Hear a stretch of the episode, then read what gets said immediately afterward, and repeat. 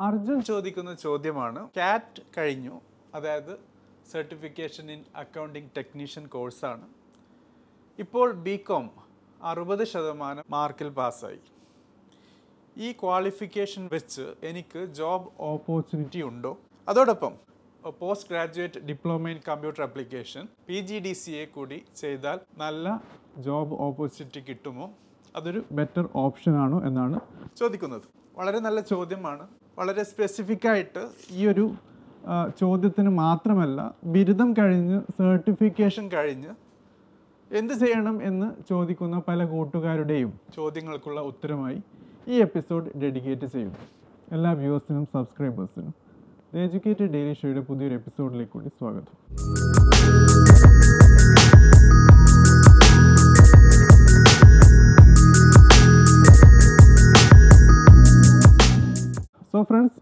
ഇൻട്രൊഡക്ഷനിൽ പറഞ്ഞതുപോലെ അർജുന്റെ ഒരു ചോദ്യമായിരുന്നു.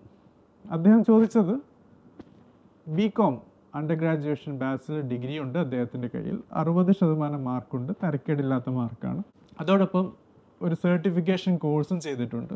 Certification in accounting technician CAT എന്നുള്ള course entry level junior level accounting ടെക്നീഷ്യനായി അക്കൗണ്ടന്റായി ജോലി ലഭിക്കാൻ സഹായിക്കുന്ന ഇന്ത്യൻ കോസ്റ്റ് അക്കൗണ്ടൻസ് ഓഫ് ഇന്ത്യയുടെ ഐ സി എയുടെ ഒരു കോഴ്സാണ് ഐ സി എ ഐ എന്ന് പറഞ്ഞാൽ നമുക്കറിയാം. സി എം എ ഇന്ത്യ നൽകുന്ന അതേ ബോഡിയാണ് അപ്പോൾ ഡിഗ്രിയും അതോടൊപ്പം ഈ കോഴ്സും സർട്ടിഫിക്കേഷൻ കോഴ്സും ഉണ്ടെങ്കിൽ ജോബ് ലഭിക്കുമോ? അതിന്റെ കൂടെ post graduate diploma in computer application ചെയ്യണമെന്നാണ് ചോദിച്ചിരിക്കുന്നത്. സോ ആദ്യമായിട്ട് നമുക്ക് ഈ ചോദ്യത്തിനുള്ള സ്പെസിഫിക് ആൻസറിൽ കിടക്കാം. Already bachelor of commerce B com എന്നുള്ളത് ടാക്സേഷനും ഓഡിറ്റിങ്ങും ഫിനാൻഷ്യൽ മാനേജ്മെന്റുമായി ബന്ധപ്പെടുത്തുന്ന അണ്ടർ ഗ്രാജുവേഷൻ ബാച്ചിലർ കോഴ്സാണ് അതിനോടൊപ്പം കാറ്റ് ചെയ്തപ്പോൾ തീർച്ചയായിട്ടും അക്കൗണ്ടിങ് ടെക്നിക്കാലിറ്റിയിലേക്കാണ് അർജുൻ കിടക്കുന്നത്. പക്ഷേ ഇതിന് ശേഷം ഇനി post graduate diploma in computer application എന്ന കോഴ്സ് ചെയ്യുകയാണെങ്കിൽ അതൊരു ഡീവിയേഷനാണ് കമ്പ്യൂട്ടർ ആപ്ലിക്കേഷൻ കമ്പ്യൂട്ടേഷണൽ ടെക്നോളജിയിലേക്കുള്ള മാറ്റമാണ്. അപ്പോൾ ഇത് യൂസ്ഫുൾനെസ്സിനേക്കാളും കൂടുതൽ കൂടുതൽ കൺഫ്യൂഷനും യൂസ്ലെസ്നെസ്സും ആയിരിക്കും നൽകുന്നത് തീർച്ചയായിട്ടും അർജുന്റെ കരിയറിൽ ഒരു എംപ്ലോയർ ഒരു പൊട്ടൻഷ്യൽ എംപ്ലോയർ ഈ അർജുനന്റെ റെസ്യൂമ് നോക്കുകയാണ് അല്ലെങ്കിൽ കാറ്റും ബി പഠിച്ച ഒരു കുട്ടിയുടെ റെസ്യൂമ് നോക്കുകയാണ്.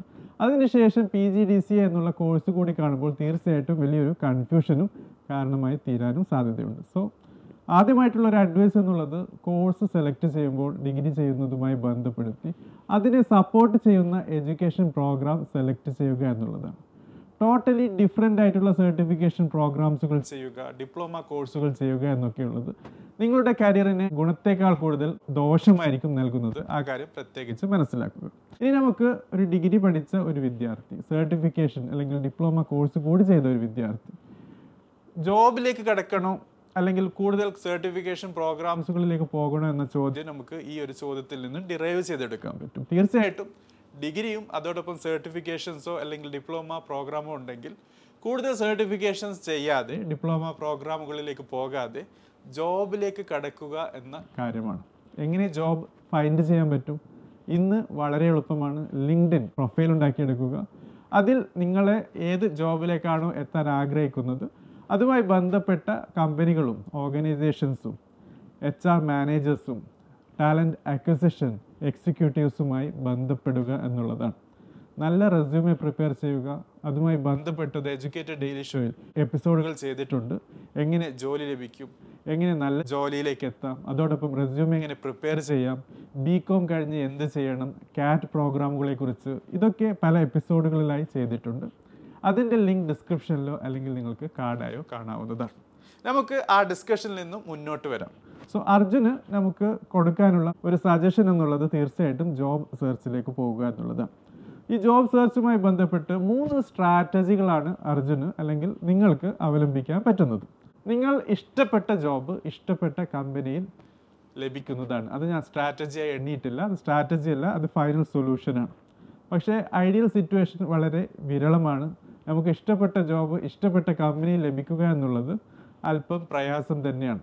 ആദ്യത്തെ ഷോട്ടിൽ തന്നെ ലഭിക്കുക എന്നുള്ളത് ഓൾമോസ്റ്റ് ഇമ്പോസിബിളാണ് അതുകൊണ്ട് അതിനെ സ്ട്രാറ്റജിയിൽ നിന്ന് മാറ്റി നിർത്തുന്നു. മറിച്ച് മൂന്ന് സ്ട്രാറ്റജി ഈ ഒരു സൊല്യൂഷൻ അല്ലാത്ത കാര്യങ്ങളാണ്. സോ ഒന്ന് നിങ്ങൾ ഇഷ്ടപ്പെട്ട ജോബ് നിങ്ങൾക്ക് ഇഷ്ടപ്പെടാത്ത അല്ലെങ്കിൽ നിങ്ങൾ പ്രതീക്ഷിക്കാത്ത അല്ലെങ്കിൽ നിങ്ങൾ തയ്യാറില്ലാത്ത രീതിയിലുള്ള കമ്പനികളിൽ ചെയ്യുന്ന രീതിയാണ്. സോ ഇവിടെ തീർച്ചയായിട്ടും നിങ്ങൾക്ക് ആ ജോബിനോടാണ് താല്പര്യം നിങ്ങളുടെ പ്രൊഫൈലിനോടാണ് താല്പര്യം. അതിനെ ശക്തിപ്പെടുത്താൻ വേണ്ടി കമ്പനി കൾച്ചർ ടോക്സിക് ആണ് നല്ല കമ്പനിയല്ല നല്ല സാലറി അല്ല ഗ്രോത്ത് ബുദ്ധിമുട്ടാണ്. പല രീതിയിലുള്ള ചൂഷണങ്ങളുണ്ട് എങ്കിലും നിങ്ങൾക്ക് എക്സ്പീരിയൻസ് നേടാൻ വേണ്ടി നിങ്ങളുടെ ജോബ് പ്രൊഫൈൽ കൂട്ടാൻ വേണ്ടി നിങ്ങളുടെ ജോബ് ഓപ്പർച്യൂണിറ്റീസ് കൂട്ടാൻ വേണ്ടി എംപ്ലോയബിലിറ്റി സ്കിൽ പാരാമീറ്റേഴ്സ് കൂട്ടാൻ വേണ്ടിയൊക്കെ നിങ്ങൾക്ക് ആ സ്ട്രാറ്റജി അവലംബിക്കാവുന്നതാണ്. ഇനി രണ്ടാമത് സ്ട്രാറ്റജി എന്നുള്ളത്. നിങ്ങൾക്ക് ഇഷ്ടമില്ലാത്ത ജോബ് അല്ലെങ്കിൽ നിങ്ങൾ പ്രതീക്ഷിക്കാത്ത നിങ്ങൾ തയ്യാറില്ലാത്ത ജോബ് നിങ്ങൾ ഇഷ്ടപ്പെട്ട കമ്പനിയിൽ ചെയ്യുക എന്നുള്ളത്. അതായത് നിങ്ങൾക്കൊരു അക്കൗണ്ടന്റായി ജോലി ചെയ്യാൻ താല്പര്യമുണ്ട് ഒരു കമ്പനിയിൽ ഉദാഹരണത്തിന് എച്ച് സി എൽ ടെക്നോളജീസ് അല്ലെങ്കിൽ ഇൻഫോസിസ് അല്ലെങ്കിൽ കെ പി എം സി അല്ലെങ്കിൽ ഇ എൻ വൈ ഏതെങ്കിലും കമ്പനി ആയിക്കോട്ടെ. പക്ഷേ നിങ്ങൾക്ക് അക്കൗണ്ടന്റ് എന്ന ജോബിലേക്ക് ഡയറക്റ്റ്ലി ലഭിക്കുന്നില്ല. പൊസിഷൻ മറിച്ച് ഒരു ക്ലറിക്കൽ ജോബാണ് എങ്കിൽ നിങ്ങൾക്ക് ആ സ്ട്രാറ്റജി അവലംബിക്കാം. കാരണം നിങ്ങൾ ഇഷ്ടപ്പെട്ട കമ്പനിയിലേക്ക് അടക്കുന്നു അതോടൊപ്പം ഇന്റേണൽ ട്രാൻസ്ഫർ അതായത് കമ്പനിയുടെ അകത്ത് കയറി ചെന്നാൽ തീർച്ചയായിട്ടും നിങ്ങൾക്ക് കൂടുതൽ ഓപ്പർച്യൂണിറ്റി വന്നാൽ നിങ്ങൾക്ക് തന്നെ തിരിച്ചറിയാനും കമ്പനിയുടെ അകത്ത് തന്നെ ട്രാൻസ്ഫർ ലഭിക്കാനുള്ള സാഹചര്യം കൂടുതലാണ്. പ്രത്യേകിച്ച് ഈ സാഹചര്യത്തിൽ ഏതൊരു കമ്പനിയും പുറമേ നിന്ന് ആൾക്കാരെ എടുക്കുന്നതിന് പകരം അകത്തുള്ള എംപ്ലോയീസിന് അവർക്ക് സ്കില്ലുണ്ട് അവർ ക്യാപ്പബിളാണ് ആണ്. അവരുടെ മാനേജേഴ്സിന് എൻഡോഴ്സ് ചെയ്യാൻ പറ്റും. നല്ല രീതിയിലുള്ള പോസിറ്റീവ് വേർഡ്സ് എംപ്ലോയിയെ കുറിച്ച് പറയാനുണ്ടെങ്കിൽ അത് നിങ്ങൾക്ക് അസറ്റാണ് പെട്ടെന്ന് ജോബ് ലഭിക്കാനുള്ള സാഹചര്യം കൂട്ടുന്നു. ഇന്റേണൽ ട്രാൻസ്ഫർ എന്ന ഓപ്ഷനിൽ കൂടി സോ അതും വേറൊരു രീതിയാണ്. ഇനി മൂന്നാമത്തെയും അവസാനത്തെയും സ്ട്രാറ്റജി എന്നുള്ളത് നിങ്ങൾക്ക് ഇഷ്ടമില്ലാത്ത ജോബ് ഇഷ്ടമില്ലാത്ത കമ്പനികളിൽ ചെയ്യുന്ന രീതിയാണ്. ആ രീതിയിൽ ജോബ് പ്രൊഫൈൽ നോക്കുക എന്നുള്ളത് ഒരു രീതിയിലുള്ള ബുദ്ധിമുട്ടാണ്. ജീവിതത്തിൽ തന്നെ ഓൾമോസ്റ്റ് ഫുൾ സ്റ്റോപ്പ് അനുഭവിക്കുന്ന പല കൂട്ടുകാരും ഡിപ്രഷന്റെ ഒക്കെ അടിമയായി മാറാറുമുണ്ട്. സോ ഇവർക്ക് ചെയ്യാൻ പറ്റുന്നത് ഫിനാൻഷ്യൽ കമ്മിറ്റ്മെന്റ്സ് ഉണ്ട് ബുദ്ധിമുട്ടുണ്ട്. ജോലി എങ്ങനെയെങ്കിലും നേടണം എന്ന അവസ്ഥയിലാണ്. വേറെ ജോബ് ലഭിക്കാൻ ഇഷ്ടപ്പെട്ട ജോബോ ഇഷ്ടപ്പെട്ട കമ്പനികളിലോ നല്ല പൊസിഷൻ ലഭിക്കാനുള്ള സാഹചര്യം കാണുന്നില്ലെങ്കിൽ മൂന്നാമത്തെ സ്ട്രാറ്റജി അവലംബിക്കാവുന്നതാണ്. പക്ഷേ ഇവിടെ ശ്രദ്ധിക്കേണ്ടത് ഇതൊരു ഷോർട്ട് ടേം സൊല്യൂഷനായി കാണുക. എന്നിട്ട് നിങ്ങൾക്ക് ആവശ്യമുള്ള കാര്യങ്ങൾ ഒഴിവ് സമയത്തോ വീക്കെൻഡ്സിലോ ചെയ്ത് നിങ്ങളുടെ പ്രൊഫൈൽ ശക്തിപ്പെടുത്തുക. എന്നിട്ട് നേരത്തെ പറഞ്ഞ സ്ട്രാറ്റജി വണ്ണിലേക്കോ സ്ട്രാറ്റജി ടൂയിലേക്കോ സ്വിച്ച് ചെയ്യുക എന്ന കാര്യമാണ്. മനസ്സിലാക്കുക ഈ കാര്യങ്ങളൊക്കെ ചെയ്യുന്നത് ആദ്യം പറഞ്ഞ നിങ്ങൾക്ക് ഇഷ്ടപ്പെട്ട ജോബ് ഇഷ്ടപ്പെട്ട കമ്പനിയിൽ ലഭിക്കാൻ വേണ്ടി. കാരണം നിങ്ങൾ ആഗ്രഹിക്കുന്ന രീതിയിലുള്ള ജോബാണ്. നിങ്ങളുടെ പ്രൊഫൈലിൽ ബൂസ്റ്റ് നൽകുന്ന നല്ല പോസിറ്റീവായ സ്പാർക്ക് നൽകുന്ന കമ്പനി കൂടി ആണ് നിങ്ങളുടെ ആവശ്യം അതിലേക്ക് എത്താൻ വേണ്ടിയാണ് ഈ കാര്യങ്ങളൊക്കെ ചെയ്യുന്നത്. സോ ഇതാണ് നമുക്ക് നമ്മുടെ എപ്പിസോഡിന്റെ ആദ്യത്തെ ഭാഗത്ത് ഉൾപ്പെടുത്താനുള്ളത്. മൂന്ന് സ്ട്രാറ്റജികൾ നിങ്ങൾക്ക് ജോബ് ലഭിക്കാൻ വേണ്ടിയും അതിൽ ഉയർച്ച നേടാൻ വേണ്ടിയുള്ളത്. ഇനി രണ്ടാമത്തെ ഭാഗം ഞാൻ ഡെഡിക്കേറ്റ് ചെയ്യുന്നത് എംപ്ലോയബിലിറ്റി സ്കിൽ അത് നിങ്ങൾ നേടണം എന്ന കാര്യവുമായി ബന്ധപ്പെട്ടിട്ടാണ്. അർജുനോട് അദ്ദേഹം ചോദിച്ച ചോദ്യത്തിന് ഉത്തരമായി പറഞ്ഞത് തീർച്ചയായിട്ടും നിങ്ങളൊരു സർട്ടിഫിക്കേഷൻ പ്രോഗ്രാം ഇനി കൂടി ചെയ്യേണ്ട ആവശ്യമില്ല. കാരണം നിങ്ങളുടെ കയ്യിൽ കാറ്റ് ഉണ്ട്. മറിച്ച് നിങ്ങൾ ജോബിലേക്ക് പോകുക എന്നുള്ളതാണ്. പക്ഷേ ഈ ജോബിലേക്ക് പോകുമ്പോൾ രണ്ട് മെയിൻ എംപ്ലോയബിലിറ്റി സ്കിൽ അത് നിങ്ങൾക്ക് ഉണ്ടായിരിക്കണം എന്ന് പ്രത്യേകം മനസ്സിലാക്കുക. പല എംപ്ലോയബിലിറ്റി സ്കിൽസും ഉണ്ട്. പക്ഷേ ഈ രണ്ടെണ്ണം വളരെ ഇമ്പോർട്ടന്റ് ആണ്. ഒന്നാമത്തത് കമ്മ്യൂണിക്കേഷനാണ് കമ്മ്യൂണിക്കേഷൻ എന്ന് പറയുമ്പോൾ വെറും സംസാരിക്കൽ മാത്രമല്ല അത് നിങ്ങൾ എങ്ങനെ സംസാരിക്കുന്നു? എന്ത് സംസാരിക്കുന്നു? അതോടൊപ്പം എപ്പോഴാണ് നിങ്ങൾ സംസാരിക്കുന്നത്? ടൈമിംഗ് ഇതൊക്കെ വളരെ ഇമ്പോർട്ടന്റ് ആണ്. സംസാരിക്കുക മാത്രമല്ല സ്പോക്കൺ മാത്രമല്ല റിട്ടേൺ കമ്മ്യൂണിക്കേഷൻ ഉണ്ട്. അതോടൊപ്പം ബോഡി ലാംഗ്വേജും ഉണ്ട്.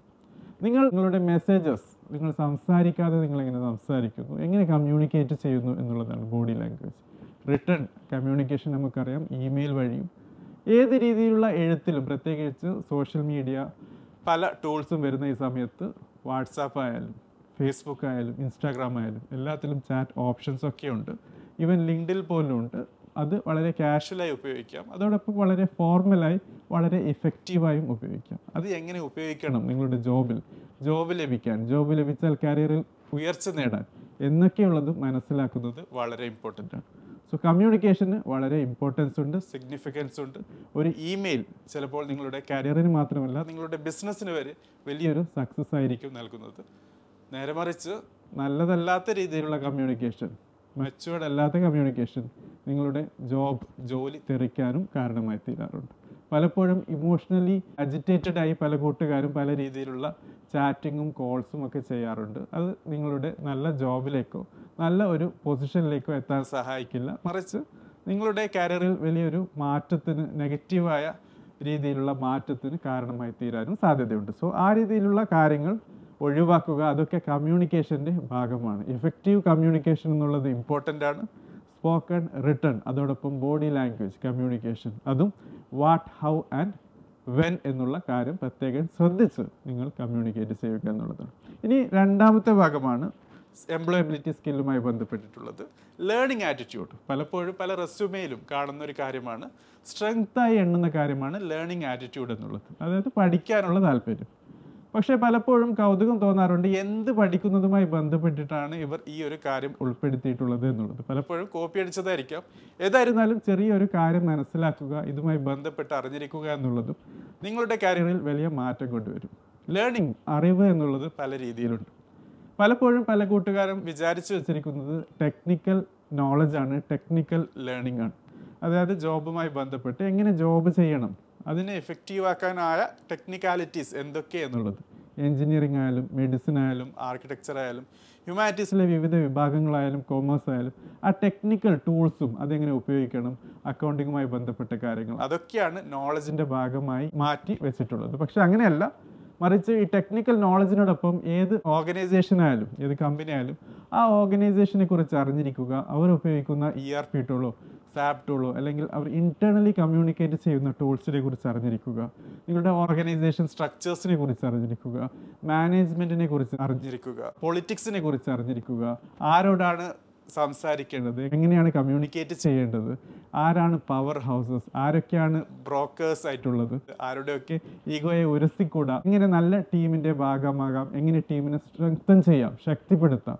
അങ്ങനെയൊക്കെയുള്ള കാര്യങ്ങളും അറിഞ്ഞിരിക്കുന്നത് ലേണിംഗ് ആറ്റിറ്റ്യൂഡിന്റെ ഭാഗമാണ്. സോ ടെക്നിക്കൽ നോളജ് വേണം അതിനുള്ള ലേണിംഗ് വേണം. അതോടൊപ്പം ഓർഗനൈസേഷൻ നോളജ് വേണം. അതിന് ആവശ്യമായ കാര്യങ്ങൾ പഠിച്ചെടുക്കണം എന്നുള്ളതും നിങ്ങളുടെ കരിയർ ഗ്രോത്തിന് ഇമ്പോർട്ടൻസ് ആണ് നൽകേണ്ടത്. കാരണം നിങ്ങളുടെ കരിയറിൽ ആ കമ്പനിയിൽ നിങ്ങൾക്ക് ലഭിക്കുന്ന ഗ്രോത്ത് ആണ് നിങ്ങളുടെ കരിയർ ഗ്രോത്ത് എന്നുള്ളത്. നിങ്ങൾ ആ കമ്പനി മാറിയതിന് ശേഷം തീർച്ചയായിട്ടും ആ ഗ്രോത്തിന്റെ തുടർച്ചയാണ് നിങ്ങൾ നേടാൻ പോകുന്നത്. ആ കാര്യം പ്രത്യേകം ശ്രദ്ധിക്കുക. ഇത് രണ്ടും മാത്രമല്ല ടെക്നിക്കലും മാർക്കറ്റ് നോളജ് മാത്രമല്ല മൂന്നാമത്തെ നോളജ് കൂടിയുണ്ട്. അതായത് മാർക്കറ്റ് നോളജ് നിങ്ങൾ ചെയ്യുന്ന ജോലിയുമായി ബന്ധപ്പെട്ട് നിങ്ങളുടെ കമ്പനിയുടെ പുറത്ത് എന്തൊക്കെ കാര്യങ്ങളാണ് നടക്കുന്നത്?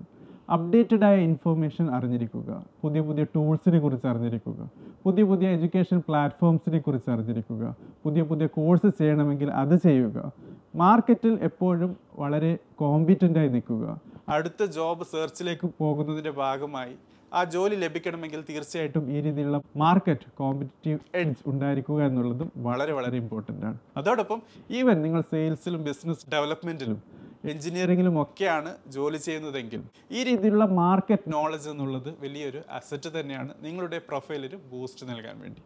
സോ ഫ്രണ്ട്സ് ഇതാണ് ദ എജ്യൂക്കേറ്റഡ് ഡെയിലി ഷോയിൽ അർജുന്റെ ആ ചെറിയ ചോദ്യത്തിനുള്ള അല്പം നീണ്ട എപ്പിസോഡിൽ കൂടിയുള്ള ഉത്തരം. തീർച്ചയായിട്ടും കൂടുതൽ ചോദ്യങ്ങളുണ്ടെങ്കിൽ ചോദിക്കുക കമന്റ് ബോക്സിൽ ദ എജ്യൂക്കേറ്റഡ് ഡെയിലി ഷോയുടെ പുതിയ എപ്പിസോഡുകളിൽ കൂടിയോ അല്ലെങ്കിൽ ലൈവ് സ്ട്രീം സെഷൻസിൽ കൂടിയോ നിങ്ങൾക്ക് ഉത്തരം ലഭിക്കുന്നതാണ്. Thank you for watching have a great day